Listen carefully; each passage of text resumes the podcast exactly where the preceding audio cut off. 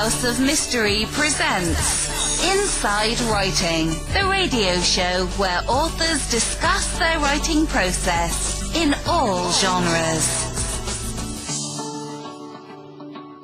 Yeah, joining us in this round, I should introduce him, is uh, Mark Jacobson, and he's the author of A Pale Horse. He wrote about Bill Cooper. Um, thanks for being here with us.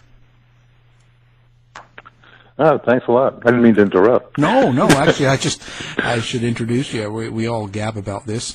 Uh, I was just going to say, I love that Avenatti uh, called the porn lawyer, but yet the uh, president's wife was in porns, right? So, well, I mean, we're dealing with, we're dealing with a kind of low bottom feeder kind of like universe here, you know. I mean, uh, it, it makes sense that Donald Trump and Michael Avenatti would, like, you know, be dealing with each other, kind of. But, uh, you know, yeah. I don't know. Same level. Hey, what was, uh, you well, know, when you wrote about Cooper, I was going to say, what what was it about uh, Cooper, do you think, that so many people followed him for? Like, why did they latch on to him? Because he's not the only conspiracy guy out there. Well, I mean, uh, you know, he was, um, well, first of all, uh, Um, he was a, he was really kind of, there have been conspiracy guys for forever. I mean, you know, on the radio as well. I mean, people don't remember this, of course, because they probably weren't alive, but there was a guy named Father Coughlin, name ring a bell. Um, he was a, he was a Catholic priest, and, uh, he, um, had a radio show once a week, and he had ninety million listeners.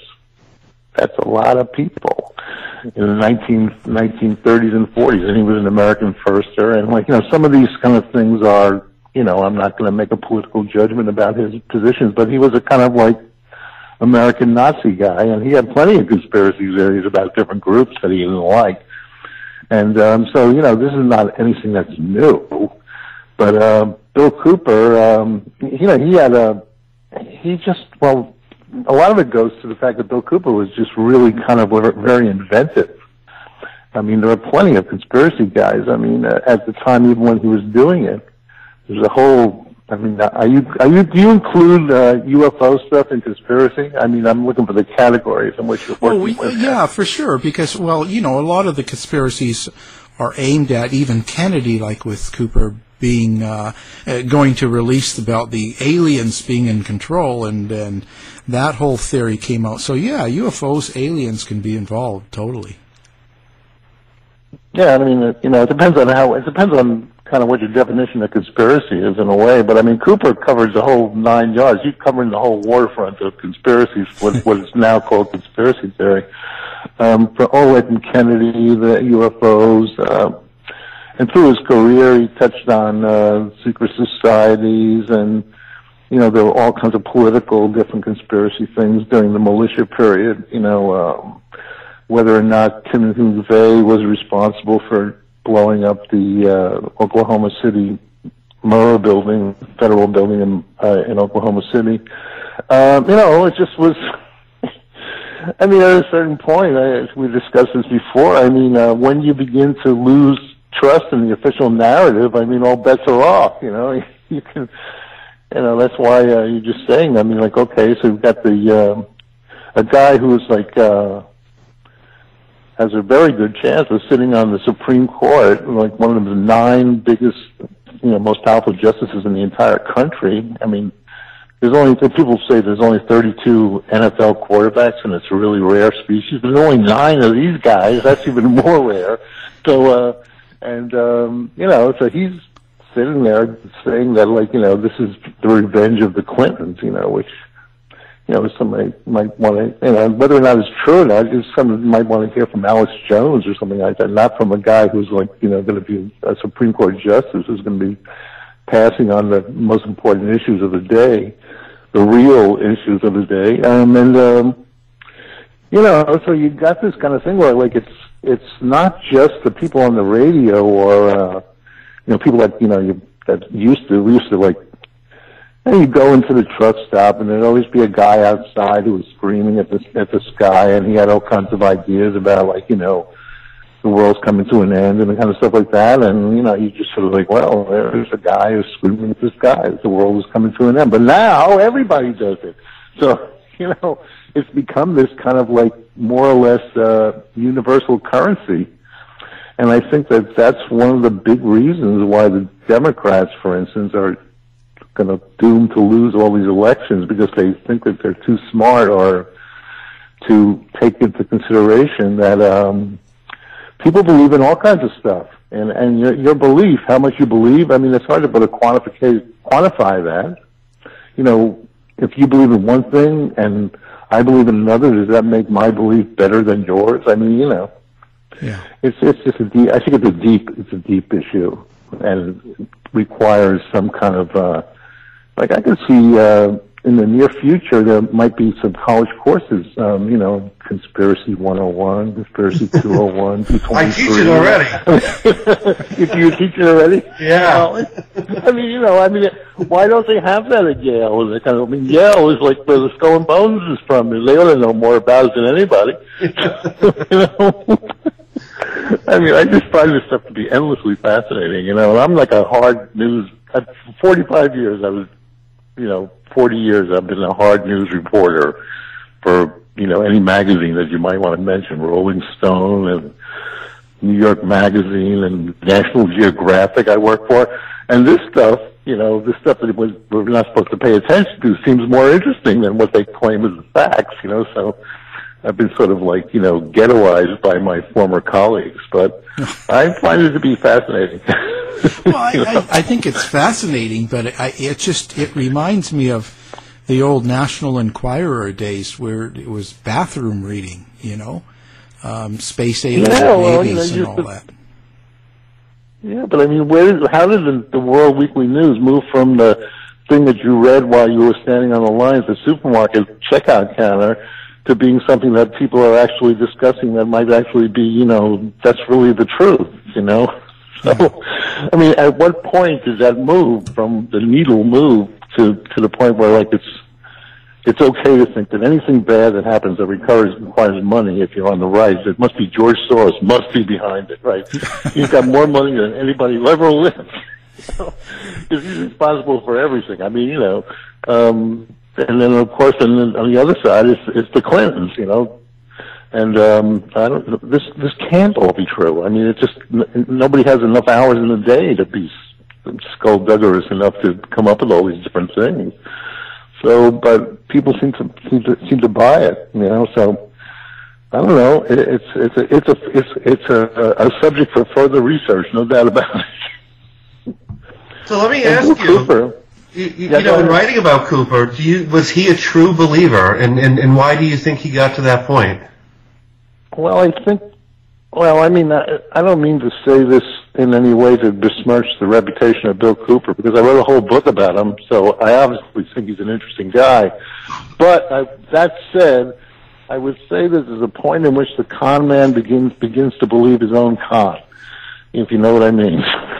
So, you know, you know, you say something long enough, and then you begin to actually believe it. I don't. I think it, with Bill Cooper, I mean, he's a very complicated guy, and he wasn't necessarily doing it for the money. So he's not saying this stuff just to get an audience.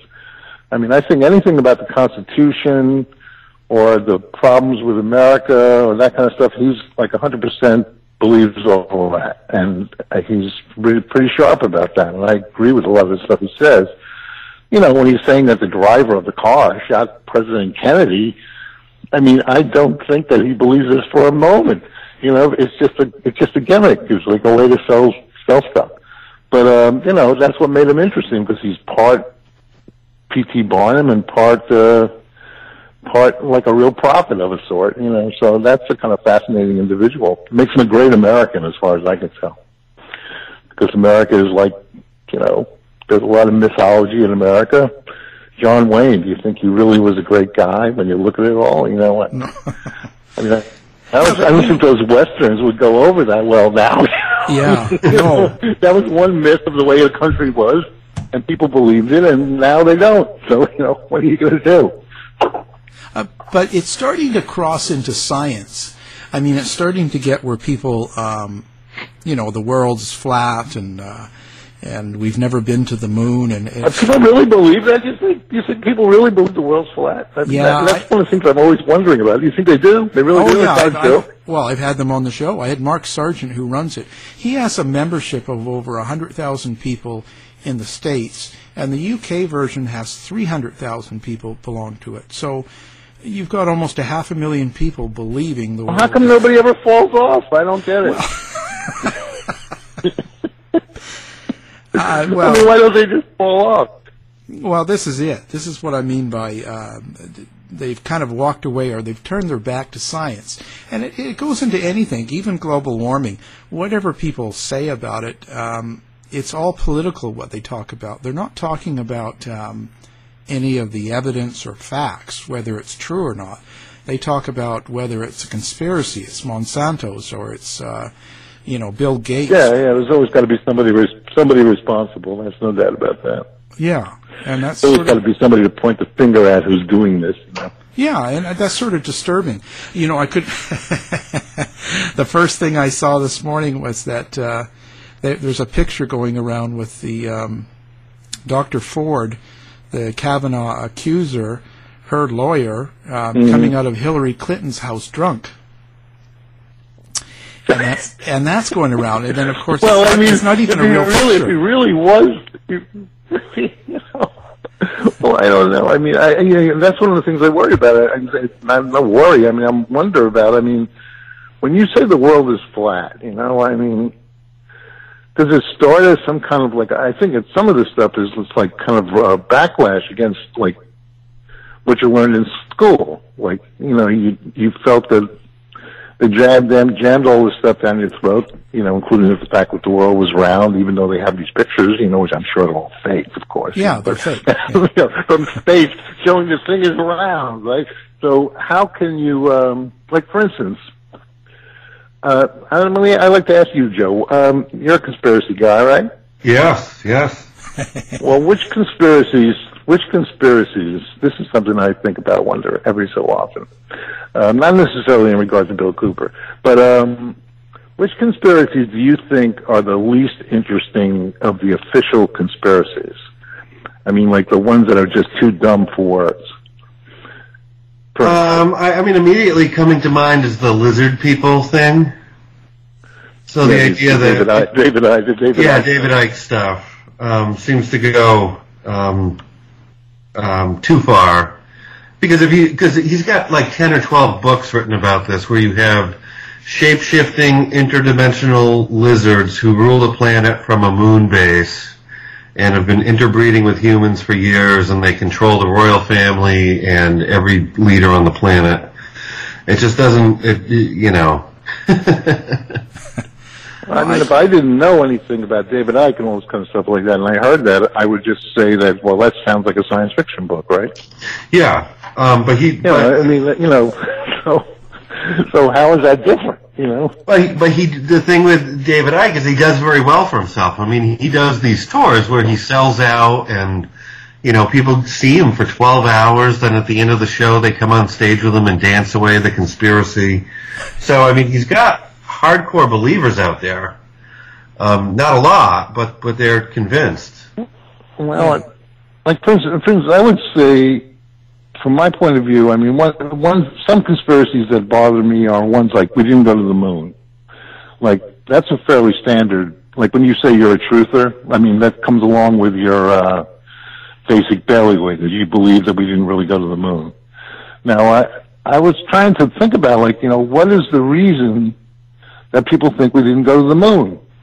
Um, now, you think about it, and for instance, there was a movie called Capricorn one, which came out in nineteen seventy, early nineteen seventies. That's long after the supposed moon landing.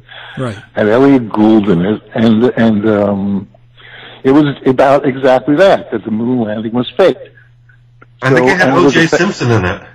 Yeah. Did it have O J Simpson? Yeah.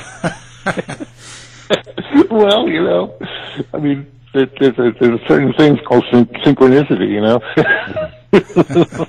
Of course it had O J Simpson in it. But, um, you know what I mean? Like, so I'm thinking that, like, well, what's, there's that, you know, that's a, that was a very entertaining movie. I remember liking it quite a bit. And, um, And then there's also this kind of like more deeper and kind of, uh, you know, uh, kind of something that's worth thinking about a little bit. I, I think a lot of people think that human beings are really either stupid at their core or like, you know, they really couldn't, they couldn't have gone to the moon. It must be fake. You know, but actually people are really kind of smart. And, you know, I figure like, well, you know, if they, if they could do, if they could do stuff like, you know, invent language and, you know, uh, do all these other things, why couldn't they go to the moon? It's just a technical thing. You just need to invent a rocket and zoom over there, right? Um, so what, what do you think about that? Well, not a lot of people believe in the moon stuff. I mean, when when we poll on it, it comes out about five percent. So it's as oh, a really? yeah, as a conspiracy theory, it's it's you know it's well known, but it doesn't have a lot of believers in the U S. And I think part of it is because it's it's a point of national pride to believe that we landed on the moon. If you go to Europe and ask the question, I think it's almost twenty percent of people in France think we faked it. You know, that, that really makes sense. Yeah, that doesn't. That doesn't. You know, those are the kind of things, like what you just said, are the kind of things I, you know, I, you know, I, I like to hear that kind of stuff because, you know, some of this stuff is like, it's just fun. You know, like, um, you ever hear of the writer named Ken Thomas? That was his name with uh, and he, he used to be the head of this thing called the Steam Shovel Press, and they put out a, they put out a lot of books about this kind of. There was a guy named Jim. What's his name? Jim Keefe. Jim Keefe wrote several of these books, and you can look them up. They're kind of really interesting. They're written in the nineteen nineties, like contemporary with Bill Cooper. Um, and they're kind of like, take a kind of longer view of conspiracy and uh, stuff like that, which it wasn't, wasn't really codified to be called conspiracy at that time. It was more like, you know, different, different kinds of like, because it came right out of the kind of left-wing stuff about the Kennedy assassination. I mean, the Kennedy assassination, most of the people who were so-called Kennedy researchers were, were all on the left, yeah. Not on the right. I mean, the right-wing guys were the ones that were defending the, uh, defending the official stories that, like, you know, Lee Harvey Oswald acted alone or something like that. Because they were the people that believed in the government.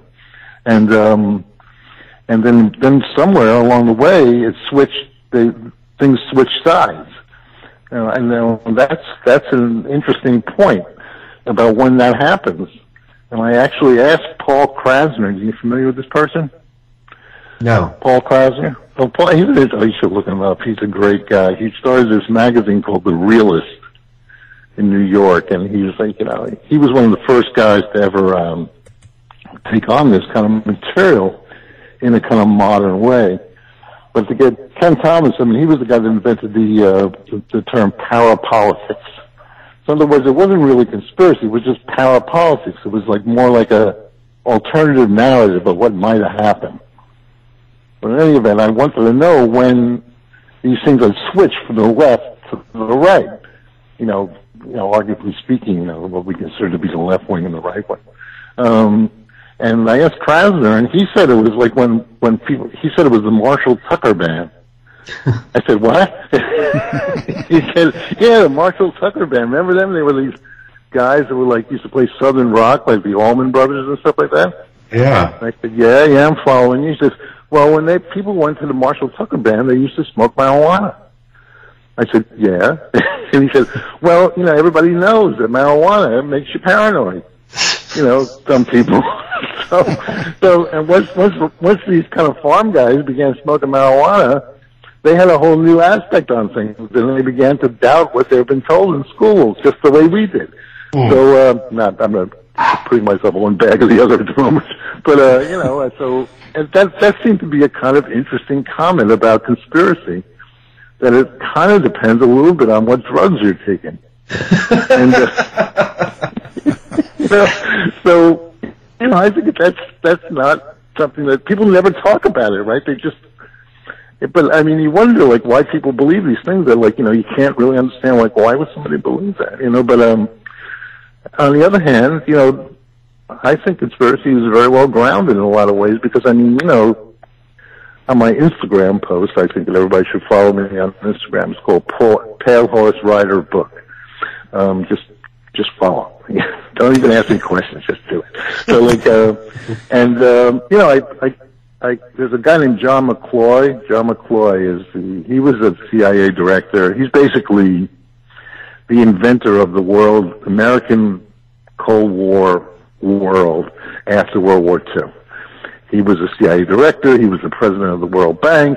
He was the head of the C F R. He was a, he was the top guy in the trilateralist. I mean, he had the whole nine yards. This guy, everything, everything that people are suspicious of, he did. You know, he was the boss.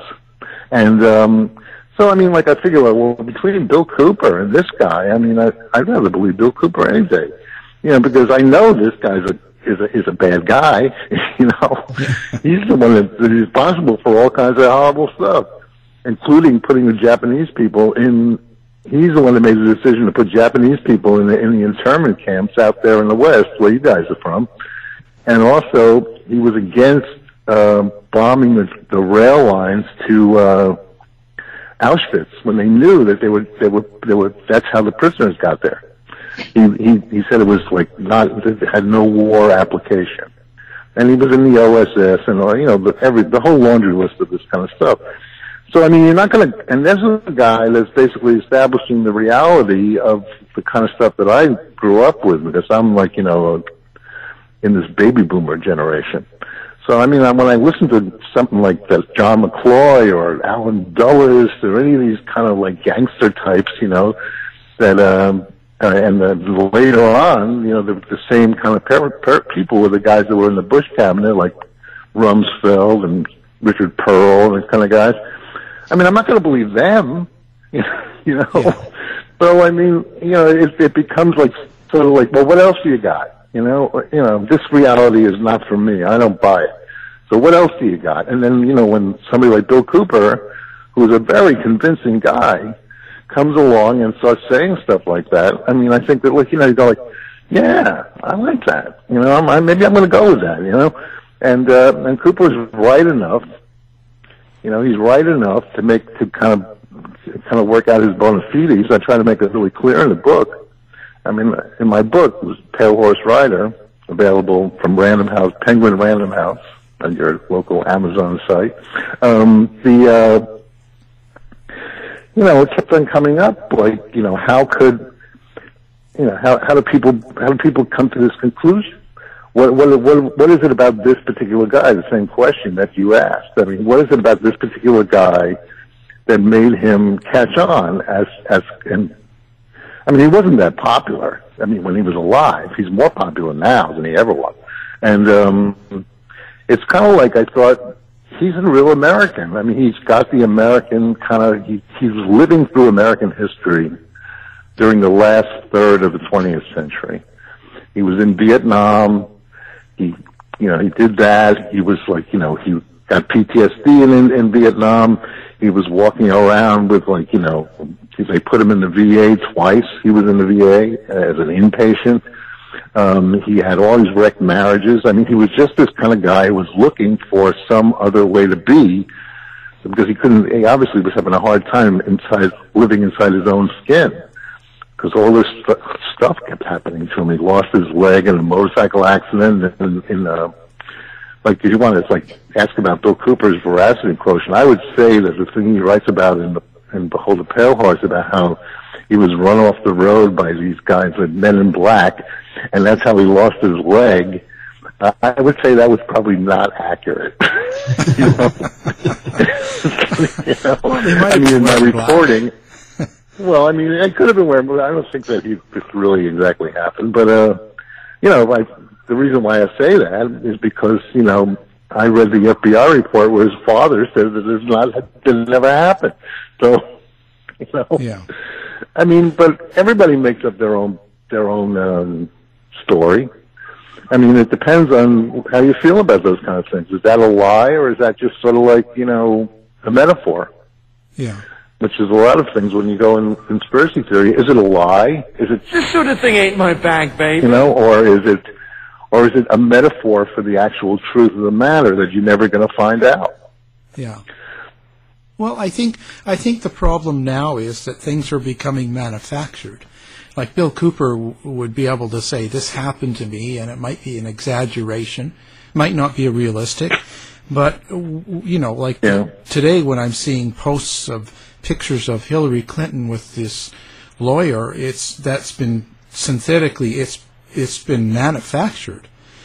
And it's it's happening well, differently now. People are manufacturing these conspiracies. Well, the, the, I think the, the answer in that is, is, is very simple. I mean, uh, when Bill Cooper was coming up with his best stuff, I mean, not all his stuff is good, but some of his stuff is great. Um, this machine called the computer didn't exist, at least as as a, you know, the internet didn't really exist. I mean, it was around, but, you know, you could send emails on it and stuff like that, or go on those bulletin boards with those long lines, if anybody remembers this. Yeah. The only reason, the only way people would ever go on the internet is to go join these bulletin boards where you'd post this long, long stuff. And most of it, the first computer I ever had had these little green letters on it, you know, and it was like they were kind of like they would kind of twinkle and stuff like that, so it gives you a real headache looking at this stuff. I mean, they didn't have pictures, they didn't have any of that stuff. So it's only after, really, after nine eleven that you get into what it is now. You know, that's when it be, that's when the kind of stuff that we're looking at now really begins to happen, because the technology was not available, and I think that has a lot to do with it. So in in nine eleven, what was Cooper's thought on nine eleven? Well, Cooper, um, one of the things that he did, which has really made me admire his ability to be able to come up with alternative narrative, is Cooper was sitting there watching the, he was on the radio that day on a, short, a shortwave radio show called Hour of the Time. He was on for about ten or eleven hours straight, and um, just, you know, more or less calling the events. And um, what was the question again? Tell me again. What, what did he think of nine eleven? Like, I know, kind of know what he oh, said. Oh, you think about what, but, oh, yeah, what, what he did was, um, sorry about that, you know, when you get to be old, these things anyway, but the thing that Cooper did, which was kind of incredible, I thought, was that he more or less came up with the, the entire, the whole dossier of the nine eleven as an inside job stuff in real time. He was sitting there going like this, those planes couldn't have brought down the building. I mean, everything that you see in Loose Change or any of those kind of things, basically, Cooper mentioned them in real time while he was watching the event on television. Mm. And I think that this is where he said there was, there were definitely shaved charges attached to the buildings, you know, this, ex, you know, just whatever you want. He said, you can listen to that broadcast. It's really kind of illuminating about how this guy was somebody who could just kind of like talk with stuff, and it all made sense. Because if you were not going to believe that those planes brought down the building, there had to be some way that fell down. You know, I'm not, I'm, I'm ruling out the hologram people at the moment. You know, I don't know that they're wrong, but I'm ruling them out for now. So, uh, you know, at a certain point you begin, you know, like, and I think really the first time I really ever got into the new kind of conspiracy thing was I did a long piece from New York Magazine about nine eleven conspiracy, about the nine eleven truth movement, which had just begun in really two thousand four. It didn't start up immediately after the events. It didn't really get, like, you know, speed and kind of like uh, gravitas until like two or three years later. Because I was at several of these meetings. Uh, I don't know if you know New York very well, but there's a place called the Saint Mark's Church. It's one of the oldest buildings in New York City. And it's kind of a hallowed building, you know, in the sense that, like, you know, beatniks like Allen Ginsberg first read his poem Howl there and stuff like that. So this was the kind of place where people would gather if they had a big uh, issue on their mind. And the, the, the guy who was the pastor of the church, or one of the pastors, a guy named Frank Morales, had, was somebody who had gone down to not, gone down to the uh, to try to help the people who were like still covered with all the rubble. And a lot of people told him that that didn't happen the way they say. And he just believed that. So he started this group, and um, they came around with, you know, several of the, I mean, I guess anybody who's, like, you know, conversant with the nine eleven truth movement can just tell you that five or six things that most people believe that are ascribed to that point of view about what happened. And, um, you know, so Bill, but Bill Cooper had already spelled them all out in two thousand one, you know, three years before they actually reached the kind of popular critical mass in the popular culture. So in that way, he was very prophetic about a lot of stuff. I mean, I'm talking about, you know, there's all kinds of prophecies, you know. Yeah. You know, some people well, are going to tell you tomorrow you're going to get hit by a car, you know, something, you know, it's like, you know, whatever that is. Yeah, he, he sort of but he knew how that, he knew how um, people were going to think. He I knew think how he was, people. Yeah, I think he was surprised because of the um, uh, C N N report and the reporter being able to interview uh, Osama bin Laden um, and uh, nobody being able to find bin Laden. I think that was sort of well, that's. His, That's important for sure. Um, that's important. But the, the, the idea of, like, if you go from, like, yeah, something big is going to, like what Cooper actually said, which was something big is going to happen, and they're going to blame it on Osama bin Laden. And, it's, and when, they, when you hear that, don't ever believe it. That's the paraphrase of what he said, you know. And uh, but to go from that point of view to, like, all these different machinations of, like, how those... These were the tallest buildings in the world. They weren't like, you know, a couple of little bars and down in the corner. I mean, they were huge. I mean, I live in New York City. I mean, like, you know, they, any time you go across the Brooklyn Bridge there, they beat you. I mean, it was, like, massive. And um, to bring down those buildings, it could, you know, it's it's just, I mean, it's hard to even conceive that it really even happened to somebody who grew up with those buildings. I remember them building the building. So, um, and I was there the day that the, you know, as a reporter, I went down there the very day that it happened, nine eleven. So, you know, it was just this graphic thing and very powerful, emotional stuff. And, um, to be about the guy, and Cooper took it as a, a powerful, emotional thing, but yet he was able to come through with this kind of very concise, you know, dossier about how the, the they, whoever was responsible for it, had accomplished this. So I thought that's, like, kind of, I mean, it's just worth thinking about, you know. And I, I hate the liberals that put every everybody, they just assume that this kind of, anybody thinks like that, they must be wrong, you know. They can't possibly be right. You know, there's no way in a million years that they can be right. So, and that's, um, I think those people are, you know, don't really get the credit for being as narrow-minded as some other people, you know. You know, yeah. So they all think that they're very liberal and they got a lot of, like, you know, they're open to all kinds of ideas, but that is not true. So, um, not any more than, like, you know, I had a big argument with one of these guys, well, we eventually made up, I'm happy to say. There's a guy uh, on Instagram saying, you know, I said that Bill Cooper, in my book, I say that Bill Cooper, I wish I had said Bill Cooper believed in aspects of, of evolution.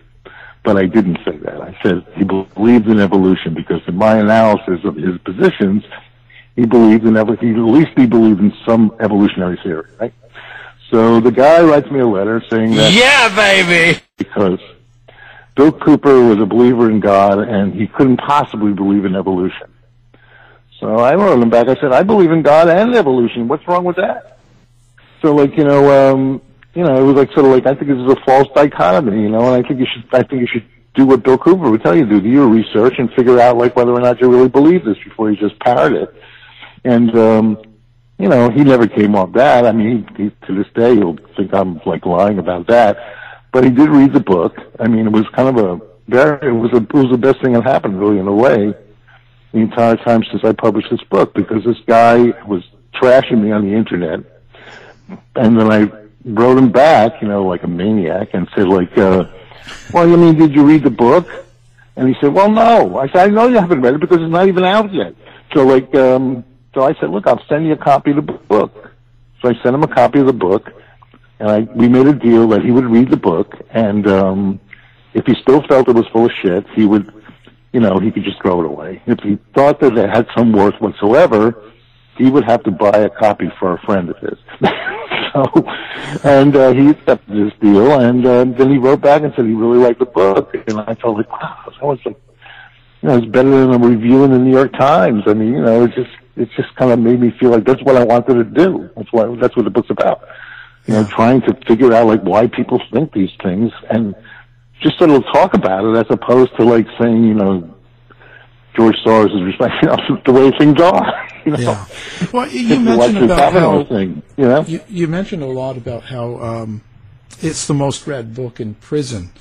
And um, why do you think that is? Well, I think it has a lot of reasons. I mean, you know, I, I couldn't tell you one hundred percent. What I think, what I would theorize about that um, is that Bill Cooper was somebody who believed in the devil. And, um, and, and more or less, uh, I think we discussed this before, but the thing is that, um, the, uh, he was looking for the reason why things don't work out very well, you know, and, um, then he, and he eventually went through the aliens from outer space and the secret societies and everything like that. And he came to this place where most people wind up coming to, if they're really thinking about that, the idea of the nature of the existence of evil. Is there really a force in this world that it, that that does evil stuff? And then, you know, and then what is the personification of that? Is the devil or whatever? You know, every culture has got their own devil. So um, it's true. It's true. There's always somebody. And um, and uh, you know, actually, we won't go into. But the African cultures are different that way a little bit. But um, the uh, so in any event, so like people in jail are always wondering, like, how the hell did I get here? I mean, like, you know, what happened? It, you know, yeah, okay, I, I might have, I might have hit that woman with a car, and then I was a hit and run driver or something like that. But, but, it, but it wasn't really, you know. And I'm, I don't mean this as a joke necessarily. It'd be hard to find people in, in jail that really think they're guilty, you know, uh, um, in the in the larger sense of things. There's always some reason why they wound up there.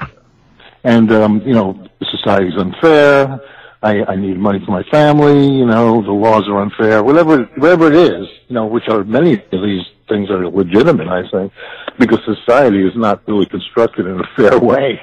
So, um, you know, so, and Bill Cooper was like thinking, trying to think through the same problem.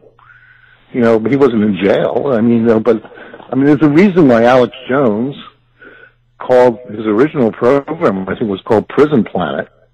I mean, there's a sense that, um, the earth, and this is a typical standard, um, conspiracy theory. I don't know if you, Joe, if you've heard this one, but I mean, the, the earth is a prison planet for some larger group of aliens, and it's sort of like Australia used to be, where they put all the prisons there, you know. So, uh, and anyhow, um, so, you know, this, this idea of, um, of being in, incapacitated, you know, like incarcerated, because uh, people like Bill Cooper, I think he was like really felt that he was being incarcerated by the evil forces that were like attacking his life, and and because I mean he wanted things to be a certain idealistic kind of way, and you know, God bless him, but um, you know, it wasn't turning out that way for one reason or another, and um, you know, so you couldn't get a more close. I mean, here are people that are actually locked up, and most of them are locked up because they're, most of the people in the, where the prisons where this book began to get read were African Americans. I mean, it's just a fact. And, um, and, uh, then, then it became a thing which was, I write about in the book, it's really one of the most best parts of the book, I think, um, where, you know, certain people, African Americans in jail, began to, uh, a lot of them ascribe to this guy's theory of the five percent movement, which you can just look it up or something like that. But it's like, basically, the, this guy, um, Clarence, Clarence thirteen X, decided that one hundred percent of the people in the world, and eighty-five percent of them were the sheeple, like, you know, what Bill Cooper would call the sheeple. And, uh, you know, like, they, they just go along with whatever's happening, you know, they, they go to work at nine o'clock and come home at five o'clock and, they live and they die according to the rules of the society. And then there were ten percent of the people who were making the rules of the society, and these were what they called the bloodsuckers, right? But then there were five percent of the people, the poor righteous teachers, who were going to actually do something and change this world, you know, which is, you know, when you think about it, a lot of revolutionary movements are like that. You got the five percent of the people that know, really know what's going on, you know, and they're going to do something about it. And most of the early rappers were members of this group. Everybody from Tupac Shakur to uh, Busta Rhymes, uh, you know, Mobb Deep, um, and most specifically the Wu-Tang Clan. They were all five percenters. So whether they've been in jail or not. And um, so they adopted this kind of feeling uh, of like, you know, and, and the Cooper book became a text. It became a, a sort of a, you know, you read this and you find out. And the fact that Cooper was a big fat white guy who lived in uh, Arizona, who worked in naval intelligence, made it even more true. You know, it made it even more like, well, why would he be saying that unless it was true? So, you know, then you got a situation where, like, I would say the people that most of my audience are reading this book are either right-wing, right-leaning libertarians or hip-hop guys. Those are the people that want to read it. You know, so, uh, you know. Well, that's it's the, the same thing. thing. I mean, well, I don't know if it's the same thing, but they are definitely related, you know. So, well, you know. That's Joe. That described him to the T. Yeah. Is that right, Joe? Yeah. Well, I mean, you're a, you're a graffiti guy and all that kind of stuff? I mean, the thing that you seem to be talking about, it's like the movie They Live by John Carpenter. Oh, of course, man. That was, and that's, and, and know, I got to say, Bill Cooper was the yeah. first guy to pick up on that. I mean, I come here to chew bubblegum and kick ass. I'm all out of bubblegum, right? You know, the Rowdy Rowdy Piper line? Yeah. But, um, oh, that's a great movie. I mean, you know, that is really one of the great movies of modern, modern, of the modern world. And John Carpenter has been not fully recognized for his finger on the pulse of what's really going on in this world. You know, people want to go to these Steven Spielberg movies, but it's really John Carpenter. He knows what's going on. But it's, it seems like something that's really ingrained in us, that there's this anti-elite sentiment that sometimes spins out of control and comes and gets expressed like in a They Live scenario, like, oh, you know, they're elites, they're obviously blood-sucking aliens sucking the life out of us. Um, well, I mean, you, you can't really, if your boss is the guy you hate, what, what is that going to do to you? You know, what, are you going to kill him or something? I mean, you're not a serial killer. You're not going to shoot the guy. You're just going to have to put up with it, and he's a prick, right? So, like, you know, uh, why not? You know, the human mind is endlessly fertile in its ability to uh, repress and kind of like, you know, make other kinds of associations. So why not these guys? That there's so many hilarious sequences in They Live. I think, you know, when he's just sort of like walking along, you know, and he puts his sunglasses on and he goes, what? But it's like, it's it's one of the great movies. Of, of, to me, it's fantastic. It's like right there with two thousand one, you know? Well, it's something to be said for this view that there's an alternative reality reality that we could only see if we either yeah, opened no, our I, mind I, I, or had the right sunglasses or whatnot. Well, that's um, what I think about the drug. The, that's why I mentioned drugs. I mean, you know, if stoners have a different reality than non-stoners. They really do. You know, I can tell you that from personal experience. Um, but, but, but the, uh, you know, I mean, that's, that's one of these, this reality today is like pretty grim, it seems like. You know, you want to have a certain kind of scrim to be able to look through it so it makes some kind of sense to you. I mean, I think that's why those fundamentalist guys in the Middle East are like, what are they, what is the modern world going to offer them? Not much, I would say. You know, I'm not excusing the way they do these things. They're insane. But, you know, fundamentalism, at least if you follow the, the Quran or something like that, at least it makes sense to them. So why would you want to become like, you're going to put on a business suit and try to become just like an American? I mean, that doesn't seem so great. You know, um, you know, so you got these, uh, you got these different kinds of things where people, you know, they don't want to believe what is. You know, because it's, and, and they're kind of too lazy to do anything about it, and not too lazy or too powerless to do anything about changing it because you don't really know what you want instead. And then, you know, you get to the point where you're trying to figure out, like, well, how did this happen? Just like those guys in prison who are wondering, how the hell did I get here, man? If I'd only taken that car instead of this car, you know, I mean, the cops wouldn't have caught me or whatever it is, you know. And, and then you, you know, I mean, I think that's why Bill Cooper is really, you know, he's really the guy who kind of, without really even one hundred percent knowing it, I mean, he just was like ahead of his time. He was like ahead of the curve in this kind of thinking, which is the reason why he can come up with this stuff about nine eleven three years before everybody else did.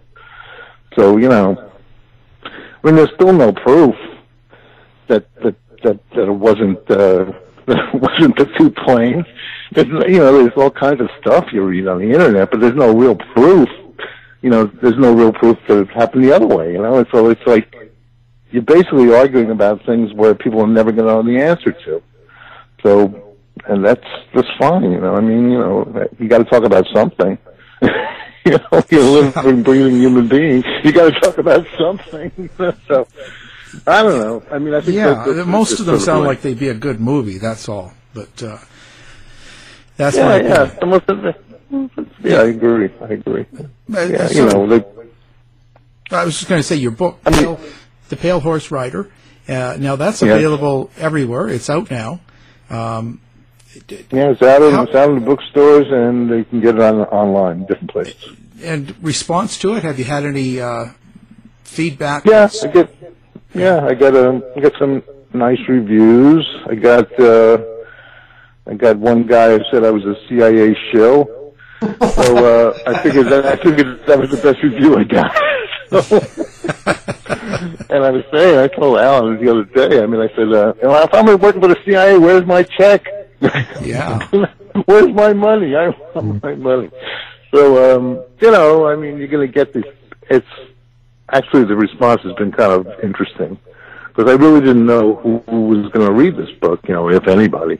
So, like, um, and uh, I, I'm, I'm feeling that it's the people that, you know, the, the people who exist outside the main culture are the people that are interested in the book, which is fine. I mean, that's kind of the people I wrote the book for. So, and I, you know, it's fine. I mean, it's, it's just, you know, the the Wall Street Journal trashed it, so I figured that was good. Well, I mean, I got like a very lukewarm, very lukewarm review from the Wall Street Journal, which they never reviewed any of my books before. I mean, there were several books that never ever been reviewed in the Wall Street Journal, but this book they reviewed it right away, and they said it blew. So, well, you know, at least they're so talking you about you. Do whatever, do whatever you want from that. So, yeah, at least they're talking about you, right? So, yeah, wow, you know, so I spelled my name right and everything. Well, there you go. It's been a great conversation. Again, um, our guest has been Mark Jacobson. Thank you for being on the show. Anytime. To find out more about our show, guests, or to listen to past shows from our archive, please go to w w w dot house of mystery radio dot com. Show's over for now. Was it as good for you as it was for me? Well, good night. This has been a production of Something Weird Media. I'll be back.